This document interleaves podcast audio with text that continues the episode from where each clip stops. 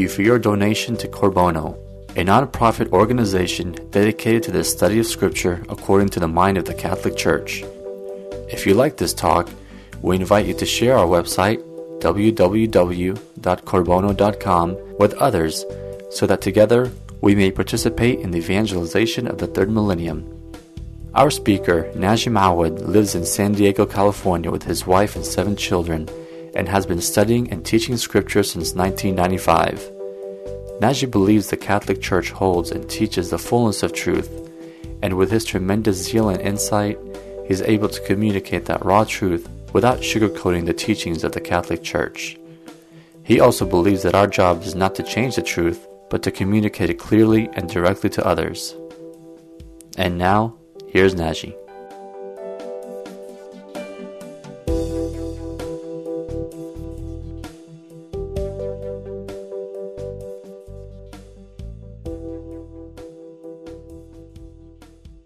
So, we are continuing now our study of the book of Leviticus. And this is uh, our 13th study, by the way. And today we are going to look at chapter 19. And this study is titled The Duties of Love. The Duties of Love.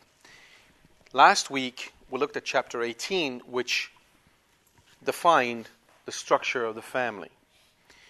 We saw it also in the light of Christ, the light of Christ, the light of the Trinity, and the love between Christ and his bridegroom, the church. And we said that the family is a Bible, meaning it is a holy word, it is something that God instituted to help us understand the Trinity. The reason why we said a woman proceeds from a man was to teach us about the procession of the Son from the Father and the relationship of love between a man and a woman teach us, teaches us about the Holy Spirit. And hence, the couple, man and woman together, are made in the image of God. Also, man and woman separately are made in the image of God because we have an intellectual soul. But it is the family as a unit that reflect the Trinity. And then we said, we talked about the reason why, therefore, the structure of the family is one man and one woman was because precisely it this family reflects it's an image of the trinity.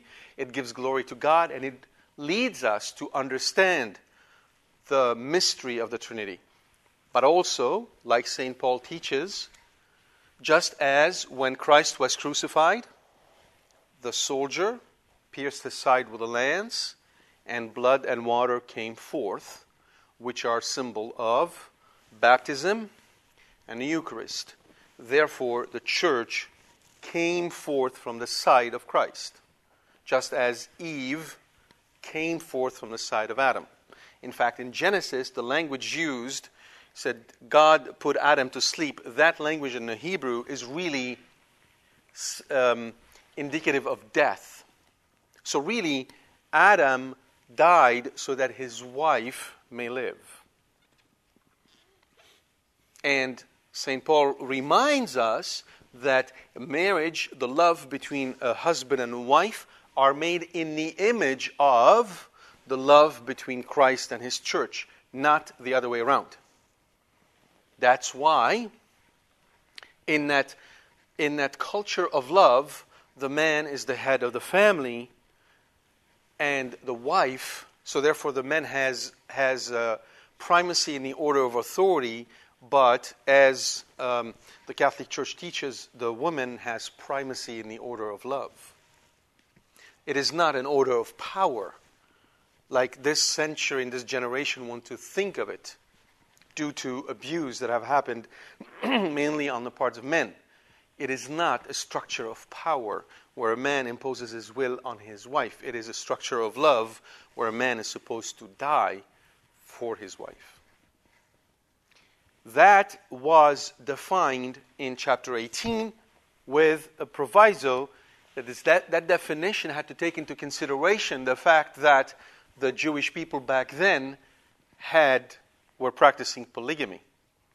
They were unable to practice this sacred and holy relationship that says one man, one woman. And incidentally, by the way, the only place where you see, the only religion where you see this practiced constantly is in Catholicism and the Orthodox Church. And that's it. Nowhere else will you find one man, one woman consistently across space, across time, as a, an absolute requirement. Nowhere else. That was chapter 18. Now that the family was defined in chapter 18, chapter 19 moves into the duties that the entire community made of these families are to, that, that the duties that, that the entire community must be able to live up to, must be able to fulfill.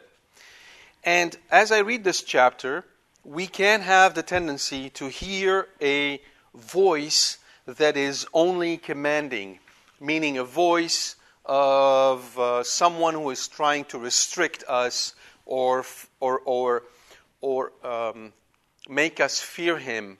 This is the structure of fear and power that, that permeates this culture, where it would seem every relation between a man and a woman in which the man plays a, an assertive role is looked at suspiciously, as if a man asserting his role in the family leads always and in an absolute way to abuse.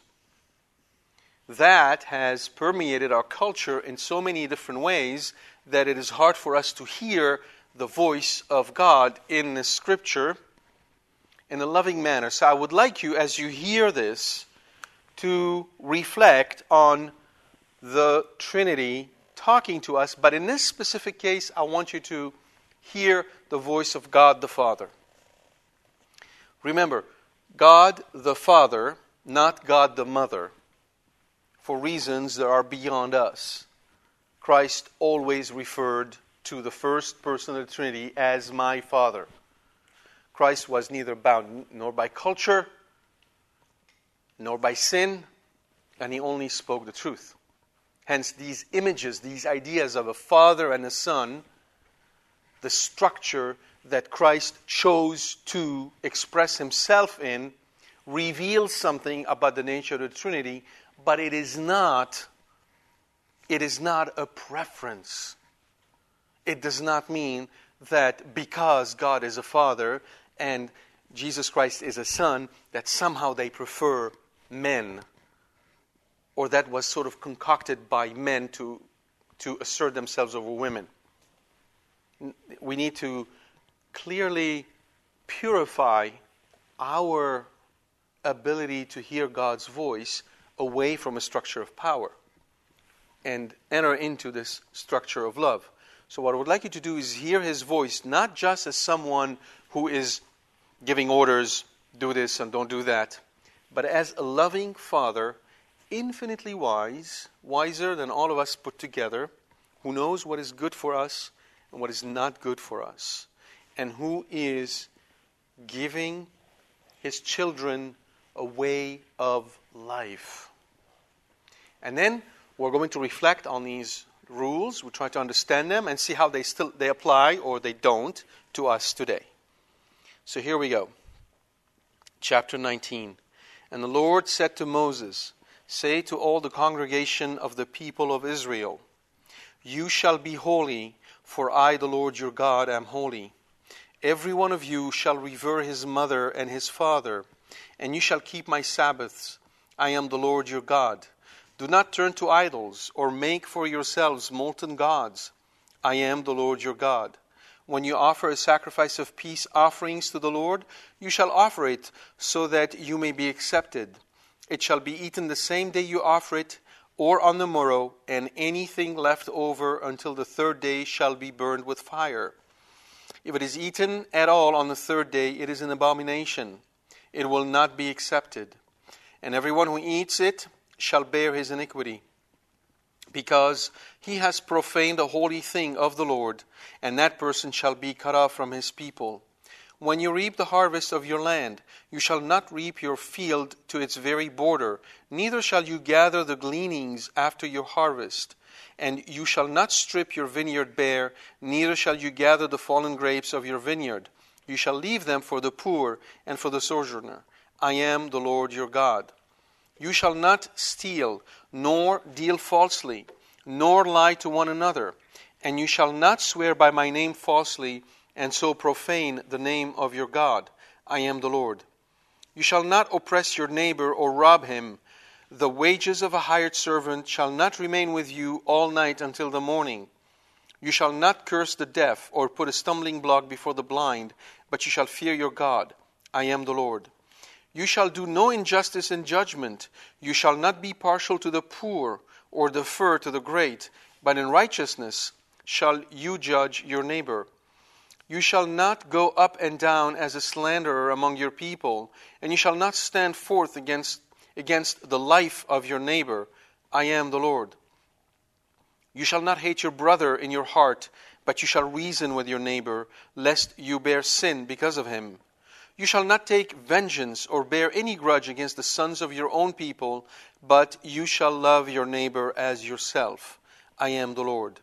You shall keep my statutes. You shall not let your cattle breed with a different kind. You shall not sow your field with two kinds of seed. Nor shall there come upon you a garment of cloth made of two kinds of stuff. If a man lies carnally with a woman who is a slave, betrothed to another man, and not yet ransomed, or given her freedom, an inquiry shall be held. They shall not be put to death, because she was not free. But he shall bring a guilt offering for himself to the Lord, to the door of the tent of meeting, a ram for a guilt offering. And the priest shall make atonement for him with the ram of the guilt offering before the Lord for his sin which he has committed, and the sin which he has committed shall be forgiven him. When you come into the land and plant all kinds of trees for food, then you shall count their fruit as forbidden. Three years it shall be forbidden to you. It must not be eaten. And in the fourth year, all their fruit shall be holy, an offering of praise to the Lord.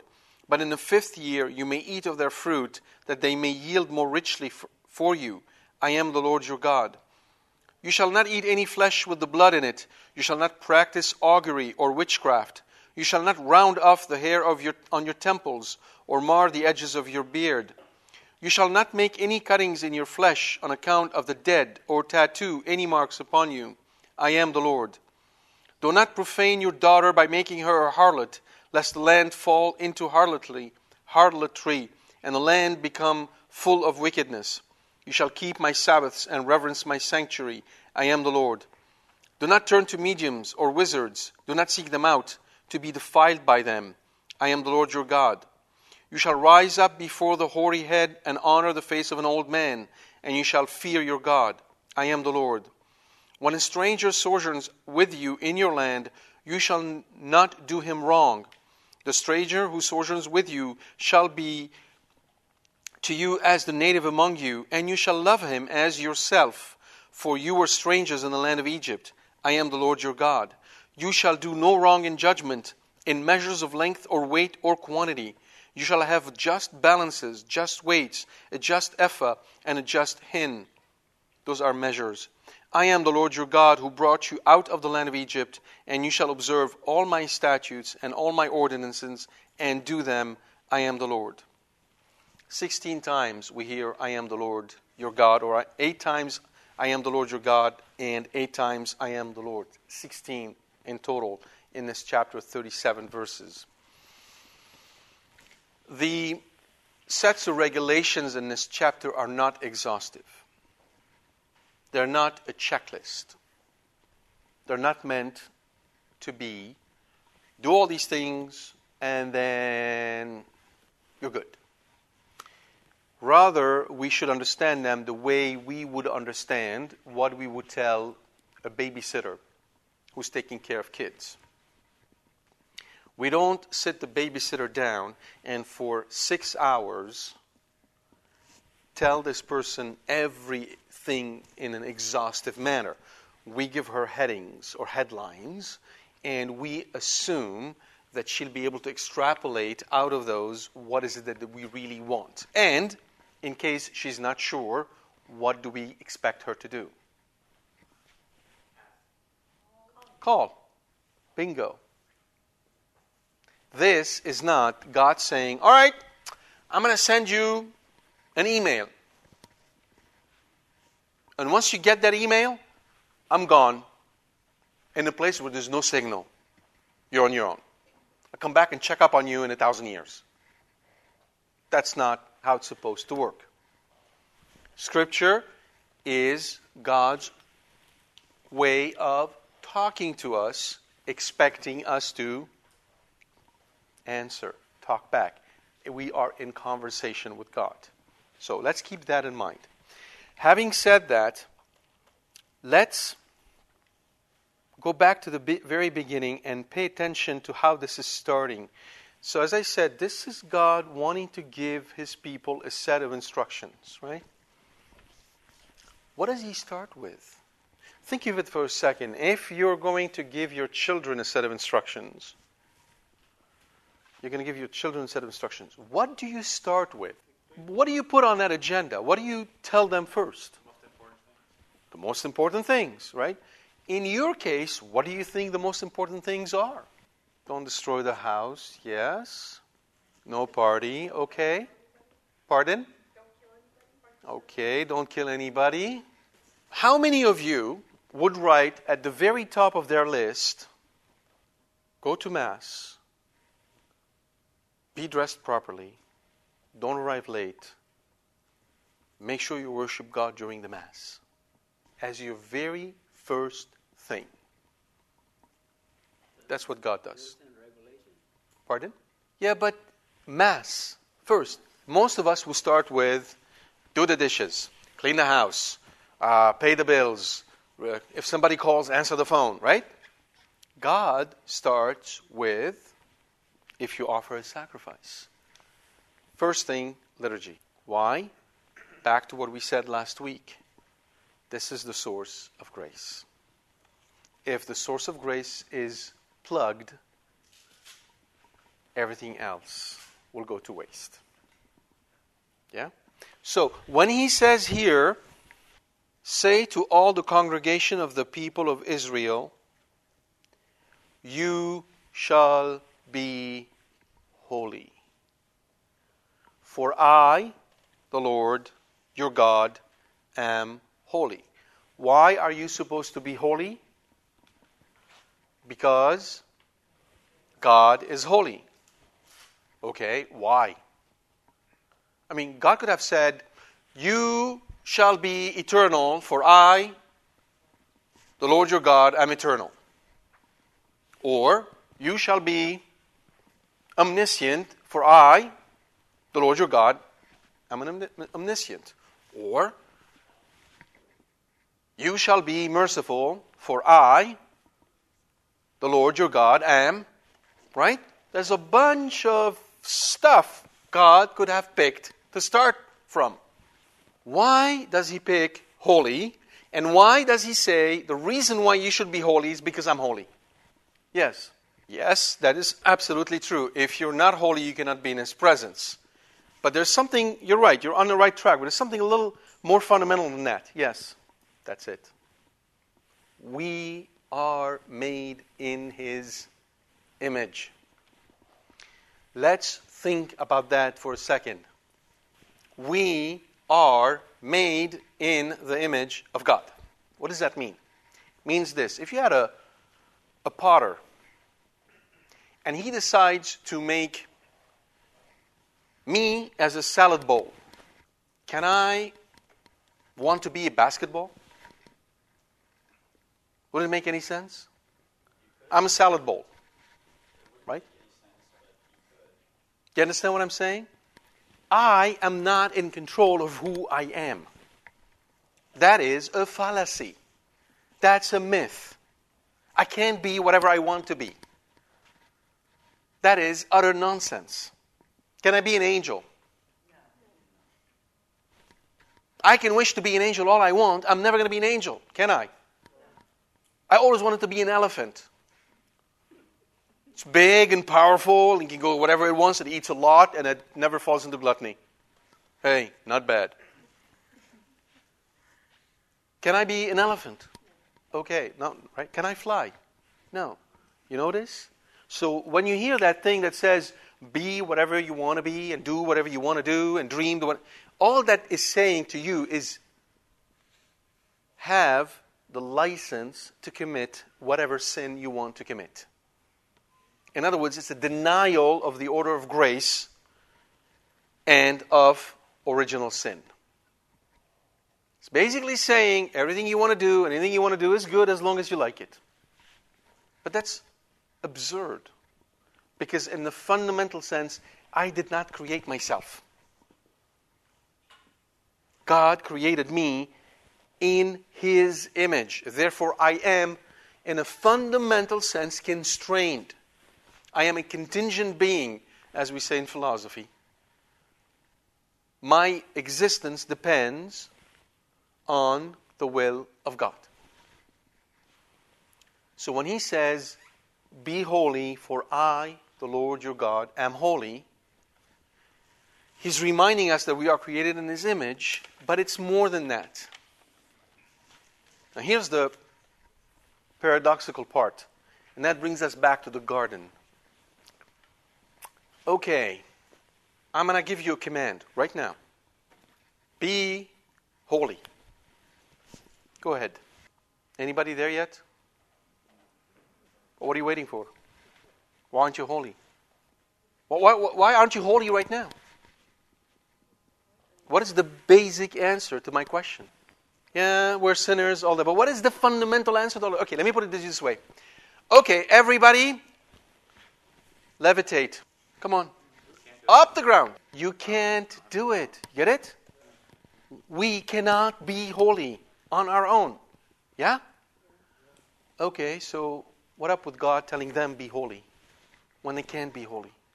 So it is like parents who take kids to the Grand Canyon and they're standing right at the edge and they're looking down, and the parents say, Jump! Go ahead, fly. What are the kids supposed to, to, to say? Uh, no. They're not supposed to say, okay, that's exactly the problem. That's exactly the problem. This is really profound. That's exactly the problem. Okay. What happens? Yeah, moments later. Yeah. Okay. So, what are you supposed to say? How? You notice this. This how imply you have complete trust in your parents. That they have the answer, and if they told you to do this, it is because they know you're going to be able to do it. You don't know how yet, but they do. You understand that?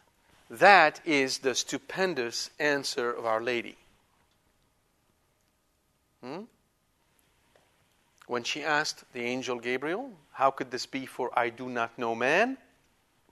The answer was she was given was I mean, it blows anybody's mind. The Holy Spirit will come upon you, and the power of God will cover you. And out of that cover, out of that presence, a son will be formed in your womb. So it's like uh, saying to you, you know what? I got this machine, stand behind it. Just press on this button, it'll send a ray out, and you'll have twins. And that is more believable than what Gabriel told her. But that is the depth of faith of Our Lady, her complete surrender to God, and her ability to say, Behold, I am the slave of God. That's the actual word she used. Let it be done to me according to your word. Let it be done to me. Not let me do what you said. No, let it be done to me. Hmm? The whole receptivity, the whole obedience, the whole abandonment to God's will. We're driving on the highway and there's a guy ahead of us who's driving 45. How many of us are willing to abandon ourselves to God's will on that moment instead of abandoning ourselves to, yeah, a few other thoughts that might come to mind? Be holy, for I, the Lord your God, am holy. Wait a minute. How do we do that? Ah, Glad you asked. Did they ask? No. What did I say? Okay. Yep. Jump. How high? We'll jump. You can't even walk. Yeah. You see, God is not going to give you a grace that you're not yet ready or willing to receive. Because if He were to do that, what would that grace become to you? A curse, exactly. Why? Because you took that grace of God and you defiled it, you threw it away. So, therefore, you're standing now guilty before God. Is that the way a loving God should act towards you? Okay, so when we say, well, how come God doesn't answer my prayer? Well, there may be some good reasons why. In order for Him to give you that grace, you must have a willing heart. Right? So then, He will let you come and ask again, and again, and again, and again, and again. And in the process, He will purify you and make you ready to receive this grace. Be holy, for I, the Lord your God, am holy. That is the basis of a whole conversation with God. That is the basis of a whole dialogue between God and us. And it is like Jacob fighting the angel. This is not, for most of us, a gentle dialogue with sipping tea. This is more a battle because it requires us to let go of so much that we hold dear. Be holy, for I, the Lord your God, am holy. It starts like this. Then he goes on to say, Every one of you, you shall revere his mother and his father. So this is in continuity of the definition of the family without revering, without this veneration or this respect to the parents, there is no natural structure to the family, and everything else falls by the wayside. Right? Notice also the inversion, because in the Ten Commandments given in Exodus, it is honor your father and your mother. But here it is revere your mother and your father. The mother comes first. This is why, um, in my household, I can put up with kids disrespecting me, but I cannot put up with kids disrespecting their mother. That is a cardinal sin. Revere your mother and your father. Why? Because you see, in, in, this is a lesson in holiness. If you cannot revere your mother and your father, if your mother and father, let's say, gave you cause of scandal, if you had difficult relationships with them, then you have an obstacle to move up to God because God in your head will be portrayed like your parents because the family is a Bible. We learn about God through our parents. So if our parents have given us cause of scandal, it's hard for us. It's an uphill battle, not uninsurmountable, surmountable, especially if we then go and rely on Our Lady. She will bring us to God. But nevertheless, respect and honor of parents is part of the holiness program. Therefore, the parents must deserve it. You cannot honor that which is dishonorable. Let's not kid ourselves. You cannot honor that which is dishonorable. If the parents themselves have acted in dishonorable ways and have caused scandal in the family, how could you honor them? That's not what God is asking. God's not saying, no matter what your parents do, shut up and then respect them. No way. Respect is not a right. I don't have the right of respect.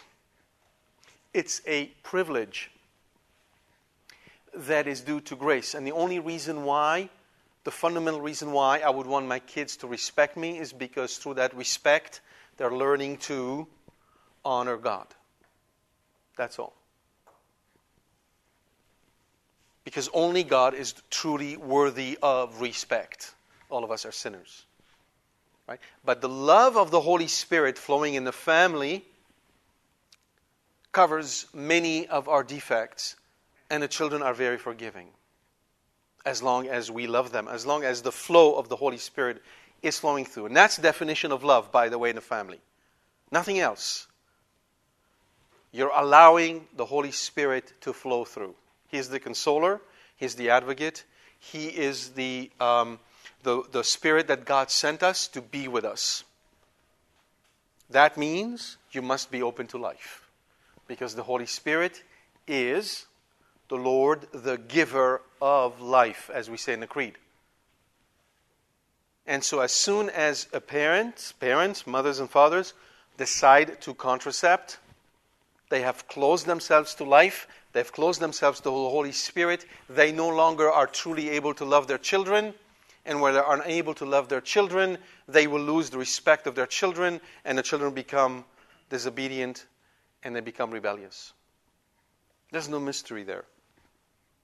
It's the logic of grace. Hence, the consoling thing for us who are living this life, and if you know someone who is not in this life, Pray for them and encourage them to move, to let go, to open that flow, to trust in the Holy Spirit to guide them. Because when you do that, despite your many failures and despite your, your, your, your, your sins or your tendencies, the Holy Spirit still flows and the Holy Spirit helps the children forget and the Holy Spirit helps the children go over it and love you so that they can love God just when you are open to life. You shall keep my Sabbath. Now that you revere your parents, you can keep the Sabbath. You notice that? You see how the two are related? When you revere your parents, when the family structure is there, you can then keep the Sabbath. Keeping the Sabbath is not, okay, it's the Sabbath, now I'm just going to keep it formally. I'm going to go through the process of doing all the things that God wants me to do keeping Sunday holy is not just going to Mass. It's an essential part of keeping Sunday holy, going to Mass. But if you're going to Mass and you are not talking to your wife, or you're not talking to your children, you're sitting on resentment, you're not working on it, you're not asking to be forgiven, you're not able to say, I'm sorry, even if you didn't make that fault even if what they're telling you you did, you didn't do, just so that you allow the flow of grace back into your house, you're not keeping Sunday holy. Keeping Sunday holy is not a liturgical obligation only, it is a moral obligation. It says something about the way we behave. That's how Sunday stays holy. Then do not turn to idols or make for yourselves molten go- gods, I am the Lord your God. Notice, the family first, revere your parents. Now that you can do that, you keep my Sabbath. What does that mean? It means do not turn to sports and make of baseball a god.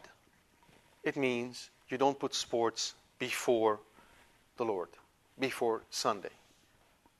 That's what it means. It means you do not allow any occupation that you have anything that you do to come before the worship due to God. Also, you do not allow, and listen carefully, men, this is mostly directed at you, although increasingly, increasingly so to women as well. You do not allow your work, however important it may be, however urgent it may be, to take over your family. Because if you think that you have to do certain things in order to uh, make a living, and those things are now trumping your family and trumping your keeping Sunday holy, then you're back to trusting in yourself. You're no longer in conversation with God. Because God is not contradicting himself. If he tells you, keep my Sunday holy, he intends to give you the means to keep his Sunday holy. But he's waiting for you to ask. He's waiting for you to ask. I have couples who come and tell me that they would love to have more kids, but they can't because they have to work, meaning the wife has to work. And in many cases, especially in environments which are non Catholic, where I can't speak freely my mind, I pray for them so that God may remind them to enter into conversation with Him. Have they gone before the Lord? Have they gone before the Blessed Sacrament, knelt down and said, Lord, is that what you want me to do now? Must I be working now? Or can I stop working? Is God part of the equation? Is God part of the solution? Or is He on the side and everything depends on you? There are cases where you end up having to work. But has God, are you in conversation with God over this? Do you understand what you need to do? And are you asking for it? That's how we live our faith. This is how we keep His Sabbath holy. By that ongoing conversation with Him, so that He may guide us into where He wants us to go. Oftentimes we don't ask Him, like the Israelites. Whatever you say, God would do. Go, you want us to go to Mass? I'll go to Mass. And um, okay, I'm going to keep the Ten Commandments as long as I understand them, right? I'm not going to steal or kill or do any of that stuff. But other than that, I'm just going to do what I'm, what I'm going to do. That's it. Think about that. Okay. So then he goes straight into the sacrifice how a sacrifice must be offered. And he reminds them of the sacrifice of praise, right? Because he tells them right here when you offer sacrifice of peace offerings, right? You're coming to make peace with me. This is how you offer it. He's not intent on saying only that sacrifice. This is the heading. This is like a bookmark reminding them of all the other sacrifices they have to offer and all of them must be offered according to his laws. So, therefore, for us, it means that when we go to Mass, we do everything we can to truly live that moment. And when we go to Mass, please, please remember this you are not going to Mass to get something. You're not going to Mass to get something. You're going to Mass to give glory to God. That is why, primarily, you're going to Mass. And the reason is the church commands us to go to Mass every Sunday, but the church commands us to receive Holy Communion once a year on Easter. That's it. You do not have to receive Holy Communion every Sunday to fulfill your obligation. Because the obligation is to give something, which is give the glory to God. Therefore, anytime you're tempted, you're tempted to satisfy your own desires, speak in church to say something that is completely irrelevant as far as God is concerned look at that guy or look at this guy, see how this guy's dressed or this guy's dressed or whatever the case may be. Mortify yourself because you're here to give glory to God. You're not here to satisfy yourself. Anytime you're tempted to complain about the homily, it's too long, it's too short, it's too shallow, it's too deep, I don't understand it, I, it's boring, mortify yourself. You're here to give the glory to God, not to receive. If you're tempted to give a dollar, put yourself in God's shoes, so to speak, and it's your birthday, and your friend who says that he cares about you, she cares about you, come over and offer you as a gift a dollar. How would you feel about that? Well, if you and I, who are mere sinful human beings might be shocked a trifle by seeing someone offering us a dollar. What about God? Are we being holy when we do that? Or are we just consoling our conscience that we actually gave something? Think about that. Do you understand what I'm saying to you? Don't go through the liturgy like a Catholic on autopilot. I do this, I stand, I sit, I kneel, I da da da da da da da, and I have no idea what I'm doing. The heart isn't in it. The gestures are there, my body is there, my, my heart is somewhere else. Okay? And God isn't asking us to do this because He needs our glorification. He's simply asking us to do this so we can gain merit, so that we can show that we love Him, so that in justice, when we are standing for our personal judgment and the devil shows up to accuse us of the many, many sins we've committed and to make his case that we should be denied heaven on account of those sins, shall the answer be that we are going to make it to heaven purely on God's mercy? Because he carried us when he carried his cross like a dead weight?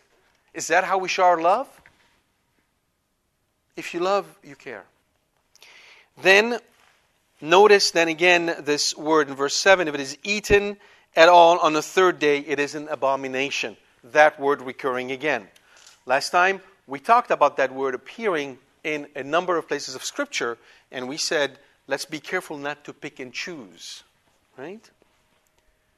Because in chapter 18, God said, if a man lays with a man in the manner of a woman, it's an abomination.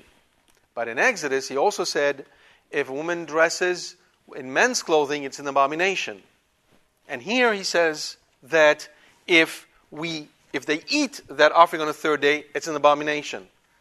We have to be careful not to pick and choose between the ones that pleases us, please us, and the ones that don't. We need to understand the spirit behind these letters. Obviously, this doesn't apply to us. There's no third day as far as we're concerned. But what is being meant here? What is being meant here is that do not take a holy offering that you are saying you want to give to God completely and then put it to your own use. Because if you're keeping to the third day, you're already counting on food. Here's an example that is much closer to us. You have a nonprofit organization, and this nonprofit organization has a bunch of donors who, who give regularly. If this nonprofit organization becomes dependent on those donations, right, and already planning how to spend the money that is supposed to be donated, and if somebody who was a donor decides not to give, right, and it causes a crisis, we have a problem. It is no longer doing it in the right spirit. It's now has subverted the whole operation for their own purpose. That's why it's an abomination. It is effectively testing God, using God for our own purpose. That's what's abominable about it. And we must be careful not to do the same. Some of us can be tempted to be in the faith because we get something out of it. All of us have that temptation. We are here because we want something from God. And if God doesn't give it to us, then what do we do? We take off, we leave, we get upset with Him. Why? Because it's about us. You understand? This is a complete subversion of the relationship we're supposed to have with God. And that's what this is about. Be careful not to fall into something like that. So, so far, he structured, he essentially established the family. He told them about respect to parent as the foundation to be able to honor the Sabbath, as well as the liturgy. Those two go together. And then he told them now, be careful not to take me for granted. Be careful not to try and use me. It won't work. Then he turns around and starts talking about their, the other. Right? So, beginning with verse um, 9 When you reap the harvest of your land, you shall not reap your field to its very border, neither shall you gather the gleanings after your harvest. And likewise about the vineyard. The whole idea behind it is generosity. Generosity. Um, the whole idea behind it is to think about others and, more importantly, to always remind ourselves our our food depends on God. We are wholly dependent on Him. Therefore, let us not pretend like He doesn't exist. When you harvest and you harvest everything for yourself, the first thing you're doing is an act of idolatry. Idolatry. You are worshiping yourself. You're no longer in conversation with God. But if you take what you need in a reasonable sense and you leave the rest out, you're saying to God, what you've given me today, tomorrow you can give me the same. Give us this day our daily bread, not give us this day our daily dozen breads. Yeah? Our daily bread. The reason why God wants it this way is to constantly remind us that we depend solely on Him. Right? Then it is also care towards others, the poor the ones who don't have what it, what it takes to feed themselves. Therefore, God likes it when you are generous towards others in ways that hurt you. When you're spending money on something that you would rather spend differently. Because in that spend, you're saying to God, hey, I know you're around. I trust you. You'll take care of me. Let me take care of my brother. That is worth gold for God because it shows that we are in conversation with Him. It shows that we really trust Him. And that's very important. Therefore, there is a logic here that follows you shall not steal. You see, if you start to be very careful about everything you want for yourself and making sure you're getting it down to the last penny, then that's that worm can can fester and lead you to steal. You'll take one step further. Right? Because you need it, you'll justify it. So God is saying, do not steal. That's why he reminds them of there's a connection that is very organic in the entire text. This is not a simple random list of regulation, there is a psychology at work here of conduct, the way we behave that God is shedding light on and warning us if you do this, it'll lead you to the next one, which is to steal. And then you will deal falsely. Then you will lie. Then you will, you will swear by my name falsely and then profane the name of your God. You see the escalation? Right? So be, be careful, please. Don't say lightly, I swear to God. Because you want to convince me that you're speaking the truth. I shudder when I hear these words. When you say, I swear to God, you have engaged God's name. That is not something we do lightly. Only when it's absolutely required, like in a in a court or something would you use such words. Do not swear, Christ reminded us, by anything. Yes, yes, no, no. That should be sufficient. So now that you've sworn in the name of God, what happens next? Next, you will oppress your neighbor, or you will rob him. You will keep the wages of a hired servant with you until the morning. The hired servant is paid every day at the end of the day. Keeping it till morning, meaning you're paying him the following day, you kept it away from him. He may, he may go to, to, to bed hungry. That's abuse. That's taking advantage of someone. You shall not curse the deaf or put a stumbling block before the blind. What is meant here is that um, curse the deaf, obviously they cannot hear you, right? So it's making fun of them, making fun of their weaknesses. And then putting a stumbling block before the blind, mean, meaning that It doesn't necessarily simply mean a physical blindness. Let's say I am new to uh, the United States and I'm not aware of some of the schemes that might happen, like spam, right? Somebody can come and take advantage of my blindness. He put a stumbling block for me. Meaning, again, do not mistreat, do not abuse, do not take advantage of someone's weaknesses for your own benefit. You notice all these things, all of them are about what? People who have separated themselves from God. People who are no longer in conversation with Him, trying to ask Him every day, What do you want me to do? You see, that's the big danger when we are not praying every day. When we don't pray in the morning, when we don't pray in the evening, when we don't pray at noon, when we're not praying, the, the, the, the gravitational pull of self is so powerful that it can take us away from God. That is why prayer is so essential. It's the oxygen that allows grace to flow into your heart. You shall not hate your brother in your heart, but you shall reason with your neighbor, lest you bear sin because of him. You shall not hate your brother in your heart, but you must reason with him. You have a problem with someone. Someone did something that wounded you someone did something that is uh, grievous to you, don't sit on it. Don't let it fester. Don't let it turn into resentment, because resentment can lead to sin, because it leads to hatred. Rather, you should go and reason, meaning what?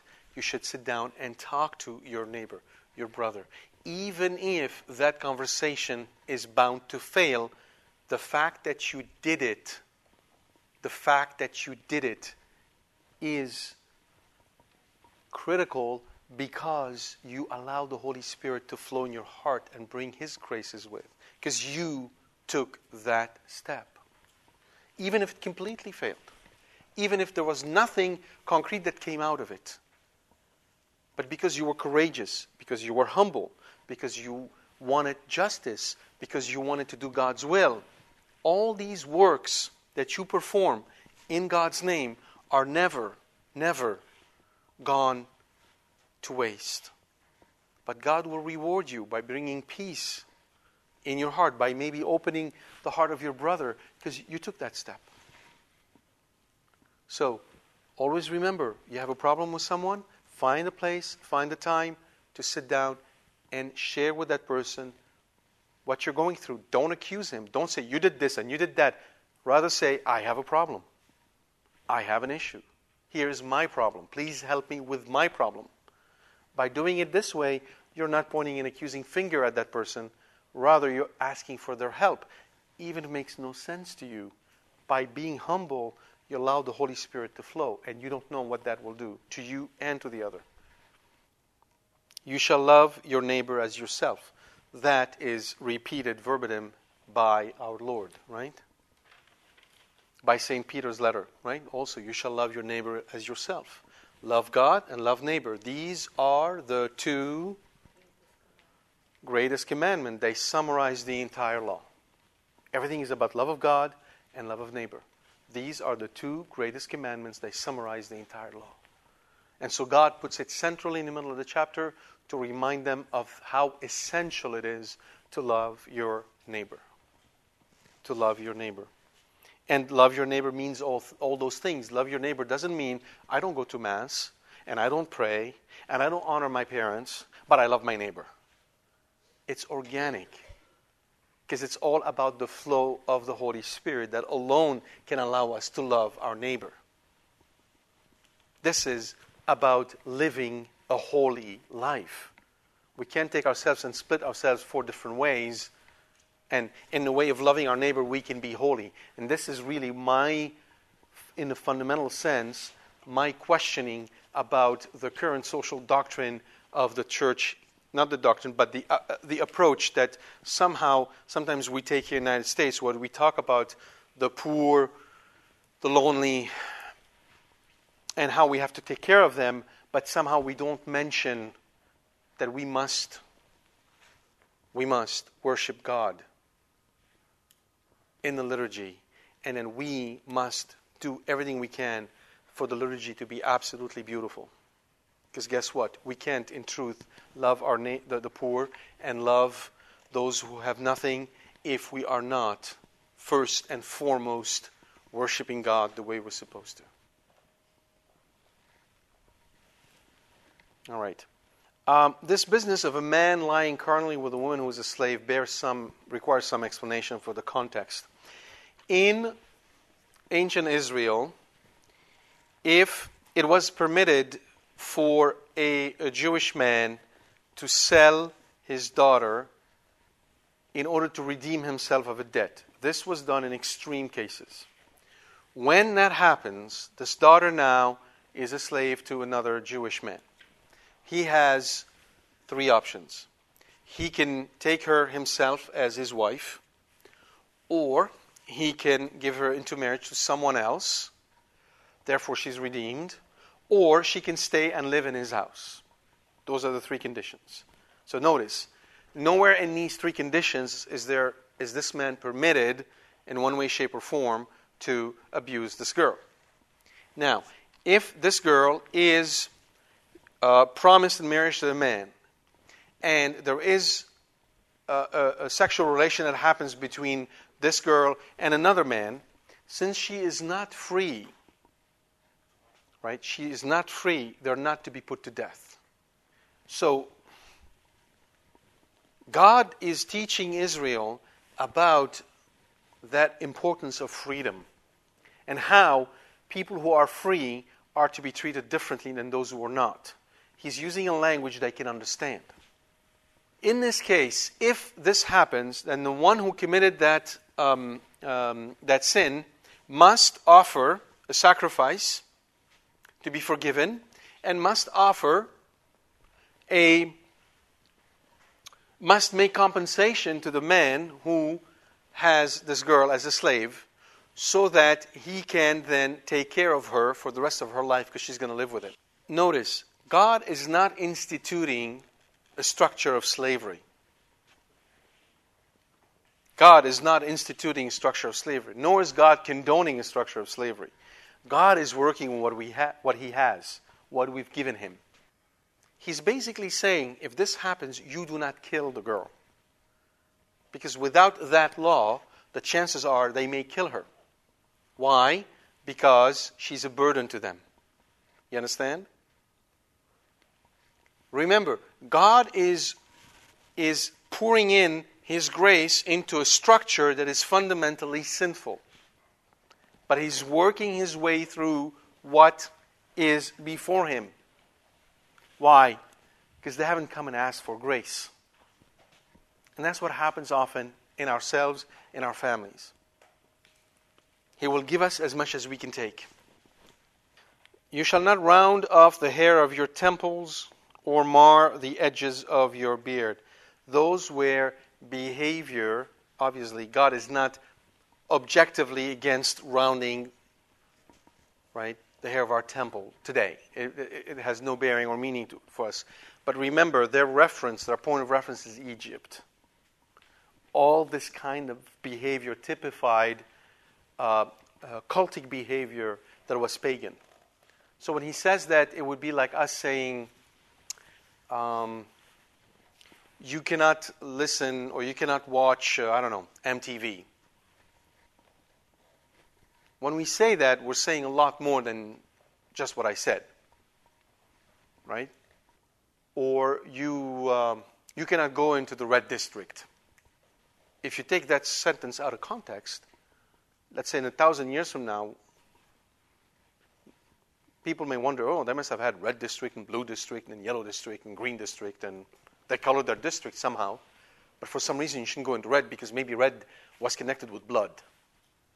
Well, that's an interpretation that's completely out of context. We know what red district means for us because of the context in which we live.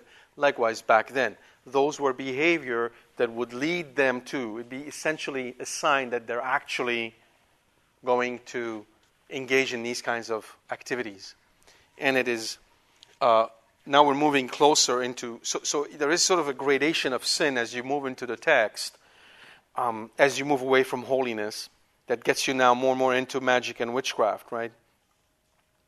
You shall not eat any flesh with the blood in it. You shall not practice augury or witchcraft. There was, obviously, augury and witchcraft being practiced where blood played an essential role. Okay? Uh, by the way, augury back then was reading the clouds. Remember, in the Middle East, clouds tend to be a somewhat rare phenomenon. It doesn't happen every day. You're not in Canada, where it's cloudy for a long part of the year. So, therefore, the shape of the cloud, the number of the cloud, the structure of the cloud meant different things. Okay? Later on, through different influences in the Middle East, they replaced this with reading the coffee. Right? So if you're doing this, or you know people who are doing it, please tell them to stop. You're not to read. So, what, for those of you who are looking at me wondering, what is he talking about? Here's what happens they, they pour the Turkish coffee into a little cup. You have that, right? What happens, you have to let it sit because the coffee, the mar, has to go all the way down to the bottom. You don't drink that. So once you're done with the coffee, here's what they do they take it, they twirl the rest of it, and then turn the little cup upside down and let it dry. And then, once it's dried, they take it and look into the shapes that the marks of the coffee have made on that thing to see a whole zoo, horses, and, and I don't know what else. And based on what they see, they start to tell you your future. And then they might even ask you to put your thumb at the bottom, and whatever figure they see in there means something. Uh, don't do that. Yes, of course. Yes, people think the Ouija board is fun. No. No. There are plenty of other things we can do for fun. That is not one of them. Okay? So please, if you're doing it, stop, go to confession, and then and don't bow to pressure if you go and somebody insists on doing it for you. Don't. Yes. Yeah, to me, it's, it's uh, this fortune cookie business is, is really at the edge. You see, we are gullible. We are gullible. And to think otherwise, to think that we're stronger than being influenced, right? Think about compliments. Anybody who compliments us, we're gullible. So a fortune cookie fall in the same thing. I typically stay away from them. Okay? Not because I think that it is witchcraft. Don't get me wrong. It's not the same thing as the mug or the coffee, right? But we have weaknesses. Oh, by the way, reading your horoscope, same thing. Really bad. Don't bother. Ignore it. Do not read it. Okay? Oh, palm readers even worse. Okay? Palm readers, any of that psychic stuff, as soon as you get into this, now you're getting a lot closer to demonic influence. I'm talking, now you're getting into the big league. That other stuff is the little league. So please, none of that. None of that. Uh, if you're wearing a blue stone, because you want to ward off the bad eye, two mistakes not to make. Number one, to laugh about the bad eye. Don't. It's real. Absolutely. Ah, yeah, absolutely. It is. Exorcists will tell you that is a phenomenon that is observed. It's real. It can happen. It's a way in which people can put a hex or a curse on someone else. Those are absolutely real things. But what is your protection? Blue stone? No. Being in a state of grace. Going to confession the Eucharist, the sacraments, then the sacramentals. In that order, not the other way around. Not because I'm wearing a cross that I'm. No. It's all these other things first. You understand? This is living a life of faith. Okay. Do not turn to mediums or wizards. Do not seek them out to be defiled by them. Right? And also, the other one I want to talk about is tattoo. So back then, tattoo was also connected with magical artifacts, and slashing was connected with uh, um, uh, pagan uh, worship. For instance, if you remember the prophet Elijah, who got into battle with the priest of Baal, those guys were slashing themselves as they invoked Baal. They had their own blood dripping so that um, Baal would answer them.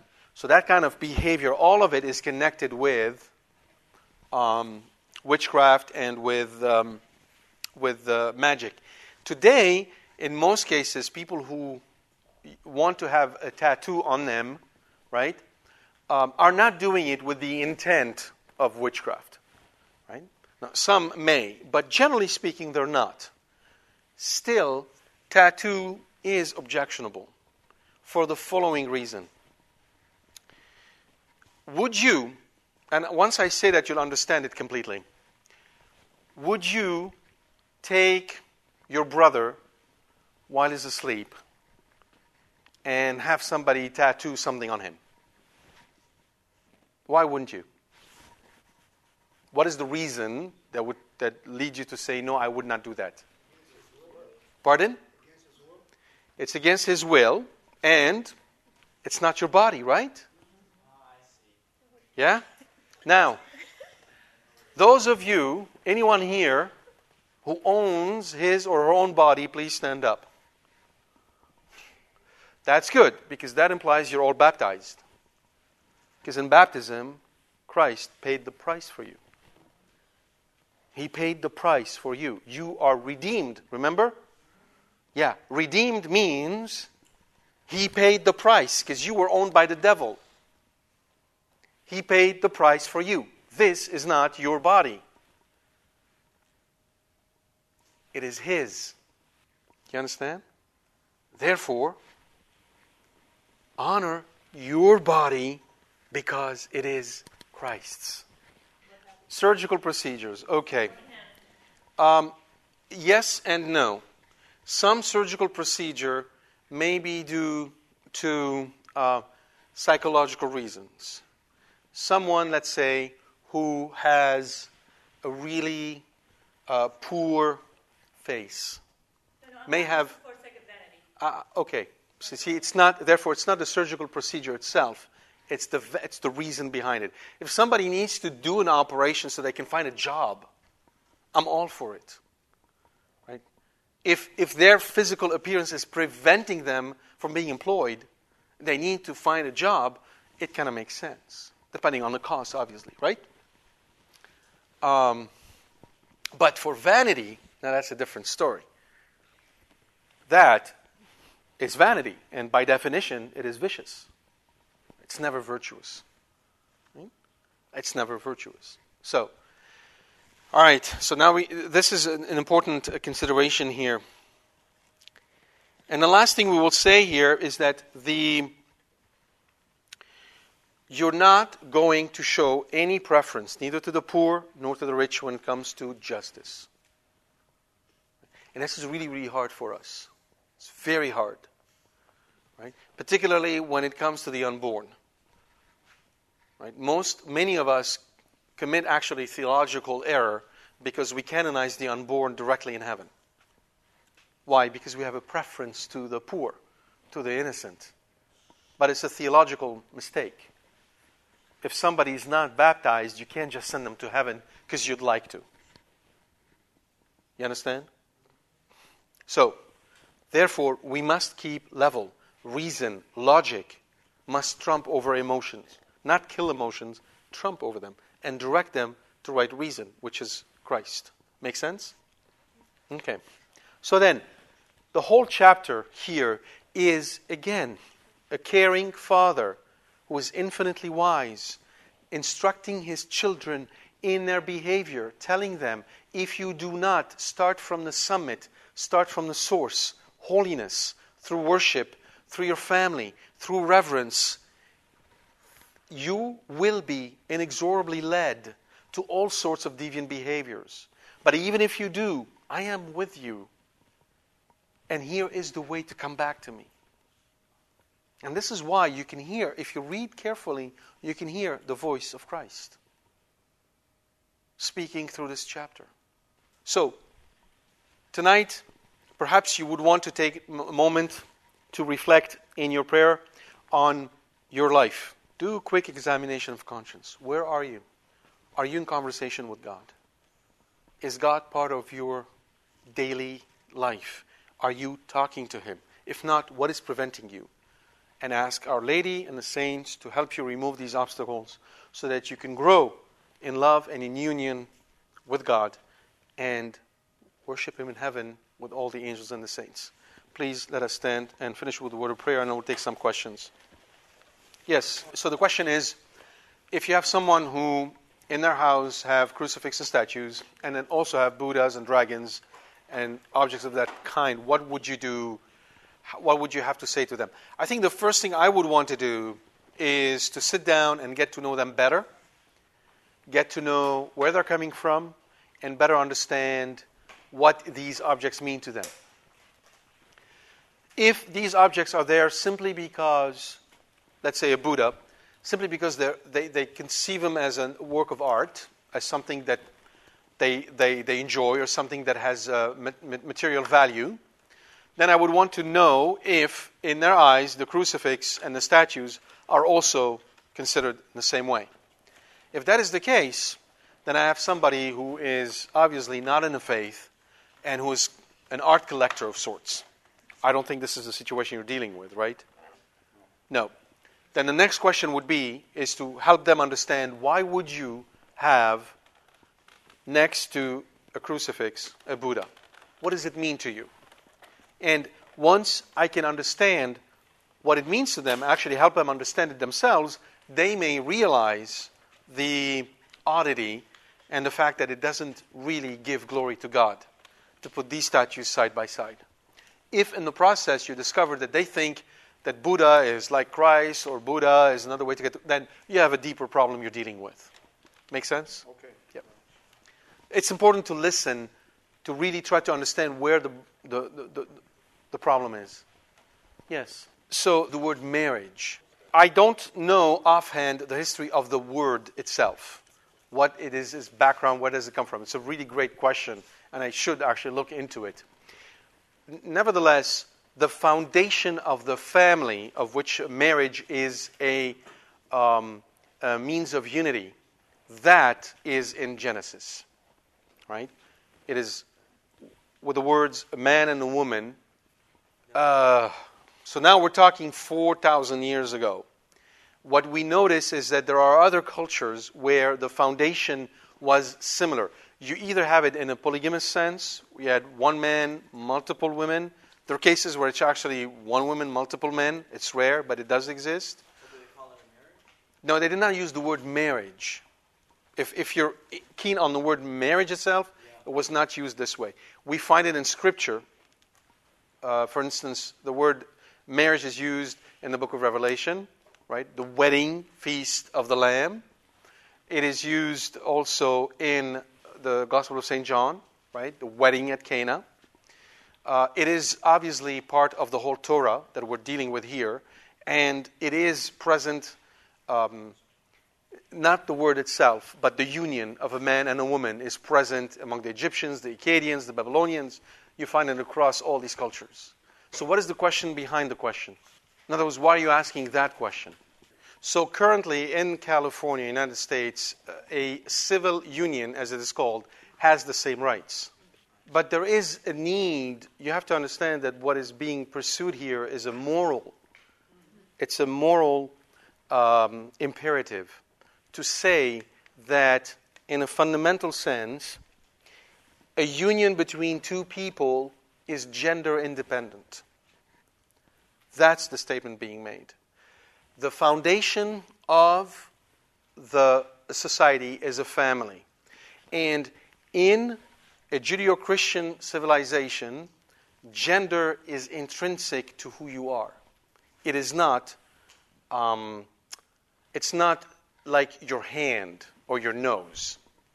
I mean, if I lose part of my nose, I'm still who I am. Right? Gender isn't like that.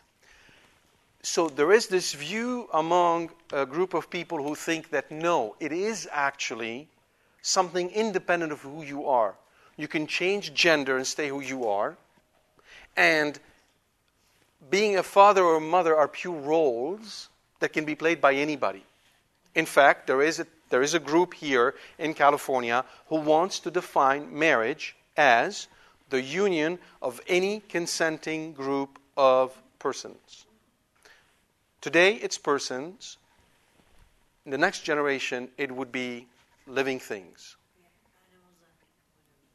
So, uh, there is no restriction that we as human beings can put on that con- concept by ourselves. Um, that's why, from our perspective, the whole uh, issue of gay marriage is about defining what this culture is all about. And once you allow gay marriage, which is a deformation of the concept of marriage, you've now said that the society is no longer is no longer structured to foster families who can recognize God. It is actually structured to foster something completely different. And when that happens, God, through the Old Testament and the New Testament, tells us when the society itself becomes so vitiated that it, it blocks grace completely, He makes way with it. So that's why it's so, so important. Just as you can have a sinful inv- individual, you can have a sinful society. And that's why it is such, a, such a, um, an issue that is contentious and is important. Remember, this business of right, we've bought into that language. Right? But what is a right? And where does this right come from? If we say the majority defines what the right is, if we say it's ruled by majority, then we know what that takes us, right? So, what is right? And who defines what is right? That is also another important element of this conversation. What I'm saying is, and you can find it in the Catholic, in uh, the really good questions, by the way. let, let, me just answer you. In the Catechism of the Catholic Church, the, the Catechism of the Catholic Church is very clear. A person with homosexual tendencies should be respected and never um, put down in any way, shape, or form. Ever. We're very clear on that. Hence, the church is, speaks in clear terms. It's not just about rights, it's about defending the dignity of a human being. And in that regard, every human being, no exceptions. Are we clear? This is the teaching of the Catholic Church. So there is never in the Catholic Church ever any statement that would say that you are allowed to disrespect, you are allowed to persecute, you are allowed to abuse or make fun of someone with homosexual tendency or otherwise. Make sense? Okay. Doesn't mean, though, that does not mean that they have rights the way they claim to. Do you see the difference? Yes. So that is. Right, right, right. That is a matter of civil uh, this is a matter of civil society to decide what they should and should not do, right? And in that regard, what must be uh, put forth is what is good for the society as a whole, right? Which is really hard to define because it's really linked to what is the moral conduct that we want to have in a society. We have to understand one thing, though. Um, when you have when you start to say that certain laws or certain rules or rights that belong to the family are now transposed to this other group, you are undermining the family. And when you undermine the family, which is the foundation of society, you've undermined the entire society. Chesterton puts it really well. He says, Modern man does not know what he's doing because modern man does not know what he's undoing. In other words, we're playing with fire. We think that these laws are innocent. There are no consequences to them. But the consequences are very significant. That's why it's a, such a difficult and thorny issue, especially when the society itself and the majority of the people in that society have lost their moral compass. In which case, the conversation becomes really, really, really difficult. You understand? Yeah. But thank you for asking this question. Yes. So the question is you have parents of a person with homosexual tendencies. This is the proper way of saying it. We don't believe there is such thing as a gay person. That's again something they want to impose on us. But that, there is no even psychological basis for that language. Someone with homosexual tendencies, fine, who decided to have a marriage. Parents who are Catholic are not to assist, participate in any way, shape, or form to this because think about it. If you say you're Catholic, you mean I believe all the things that the Catholic Church teaches and I hold them to be true. If somebody says, I'm going to have a homosexual marriage, which is contrary to the truth, and you go and you participate in it, you're participating in the lie. You can't be participating in a lie and still saying, I believe in the truth. So, what they should do, right? They should tell their son that they love him very much. They should explain to him why they cannot attend, right? And they should find other ways to support him, right? Pray for him, love him, help him, be there for him, but not go and receive communion. You mean the party? Yeah. Um, they can if they want to uh, attend the party. Yes, that would be that would not be an infraction against their faith because they did not participate. By the way, it's not. I want to be very clear here. It's not about just homosexuals, right? Say, I told you last time. Someone who is a Catholic marrying a Protestant, same deal, right? So it's the same issue. So I'm not saying it has to do with the fact that this is uh, a homosexual marriage. Yes. No, no. There is a difference between. Obviously, there is a there is a gradation in uh, in uh, if you will um, in sinfulness right? Definitely. It's not at the same level. But the reason why you would not attend primarily isn't because it's a homosexual marriage. It is because it's contrary to the truth of the Catholic Church. And therefore, that alone is sufficient to say, I cannot attend. Right? That's the key here. And if they go to the party and they're there to support their son, but they're not particularly happy about it, there's nothing, there's no wrong done in that sense. I'm not saying they go and they just revel with everybody and they're super happy about it. It's just there's a conduct also that is involved here. Make sense? Yes. So, first of all, the first question you need to ask yourself is God, do you want me to speak? God has to be part of your conversation. Saint, Saint uh, Francis always said, preach all the time. And when necessary, use words. So, God, should I Talk to them. Maybe it's not the time. Maybe your pain, your frustration is the fuel he needs to pour graces on their souls. So, in God's good time, first you pray. You ask your guardian angel to inspire you. You ask your guardian angel to find the right moment, the right way, and the right words to help you say what you have to say. That's how you do it. In all, in all situations. Yes? Okay. Yes. Oh, very good question. The, the, the, if it's not that it's okay to kill a prostitute, the question is why did he single only the slave woman and not anything else? Is it okay to kill a prostitute? It's not okay to kill a prostitute. It is commanded by the law to stone a woman and I, who, who is committing an act of adultery, and the man too, right? In this specific instance, what he's saying through this particular law is to be merciful. She belongs to you, right? She's not free. Do not lay upon her the duties of a free woman. That's what he's saying. Hence, you use that as a principle for a bunch of other things as well. Make sense? Okay. Yes. Oh, am I implying a Catholic cannot marry a Protestant? No, a Catholic can marry a Protestant if this Protestant wants to be married in a church. Okay, absolutely. Yeah, but if the Catholic decides to go marry, be married at a Protestant church, and he has not, he has not said, "I am no longer a Catholic," right? He still says, "I'm a Catholic, but I'm getting married over there." Well, that's a contradiction in term. You cannot be part of that. Yes. I don't think there is a specific regulation how you ought to act in that situation, so you have to exercise prudence. If you can see the tabernacle, then I think it makes sense to genuflect towards it. If you cannot see it at all, I, I would not, because what are you genuflecting to, right? So uh, that's the rule of thumb I use, but I don't know of a proper behavior when the tabernacle is not in view. By the way, remember this? If you have an altar, in the Latin rite, you bow before the altar. You do not genuflect. No.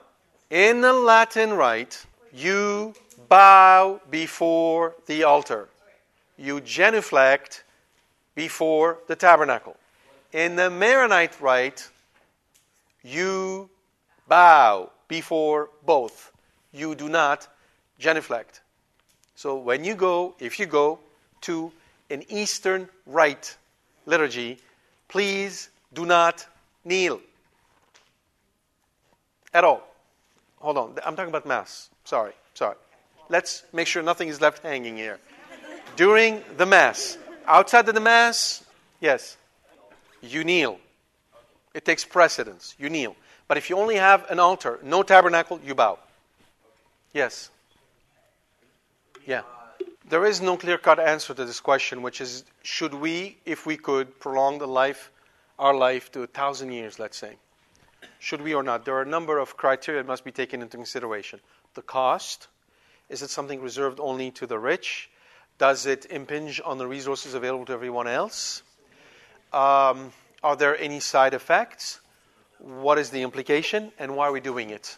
All these questions have to come into effect before something like this be considered having said all that, there is no, this is not in the same category as contraception or abortion, where it's categorically denied, right? Or condom use for purposes of contraception, right?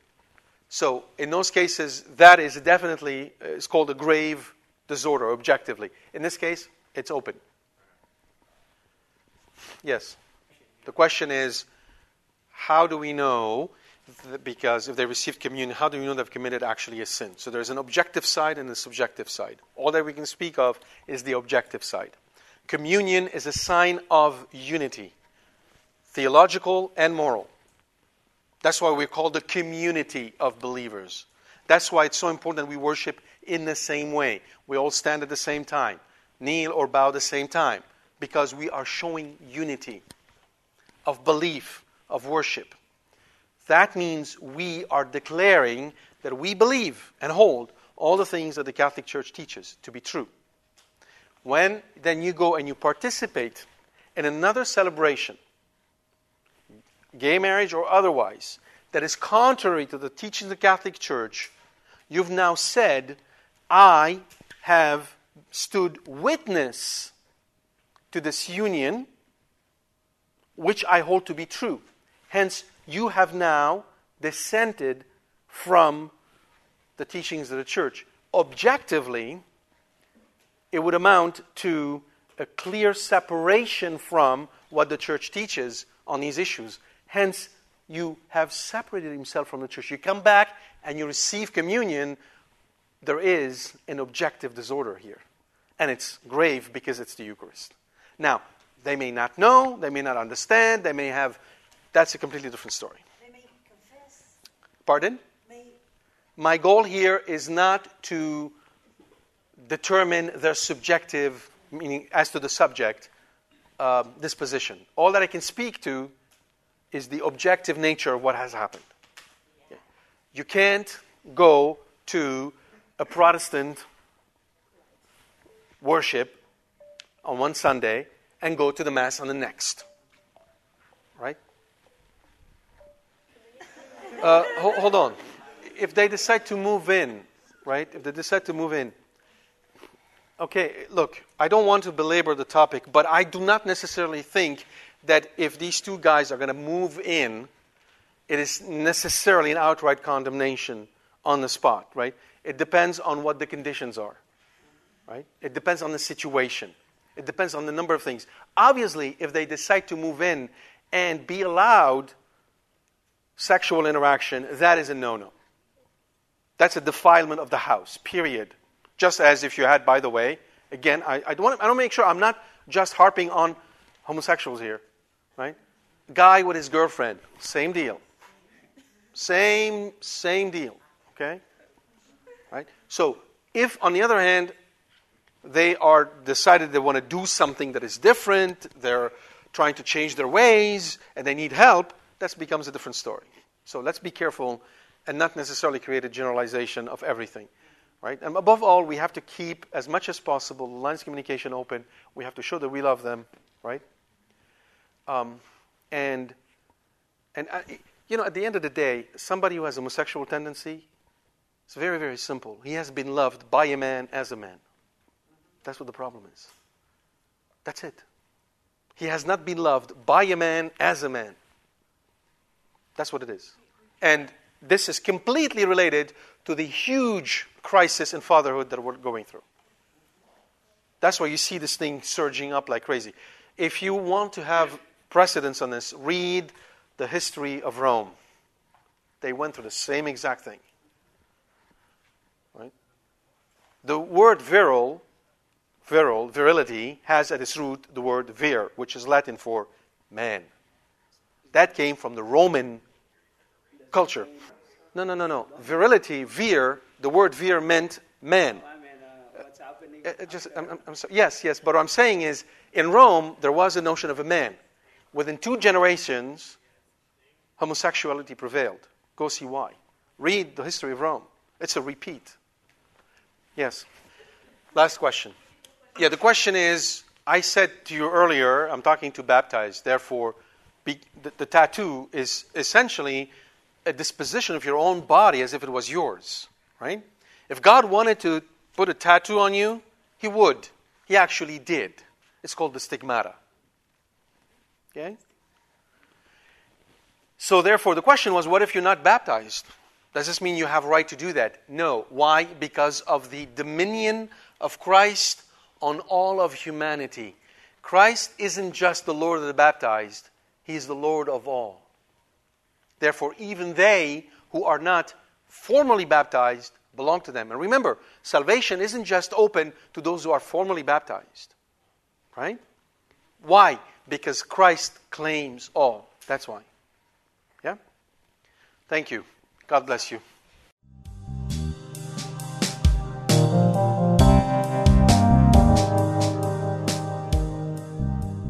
We hope you've enjoyed this talk from Qorbono.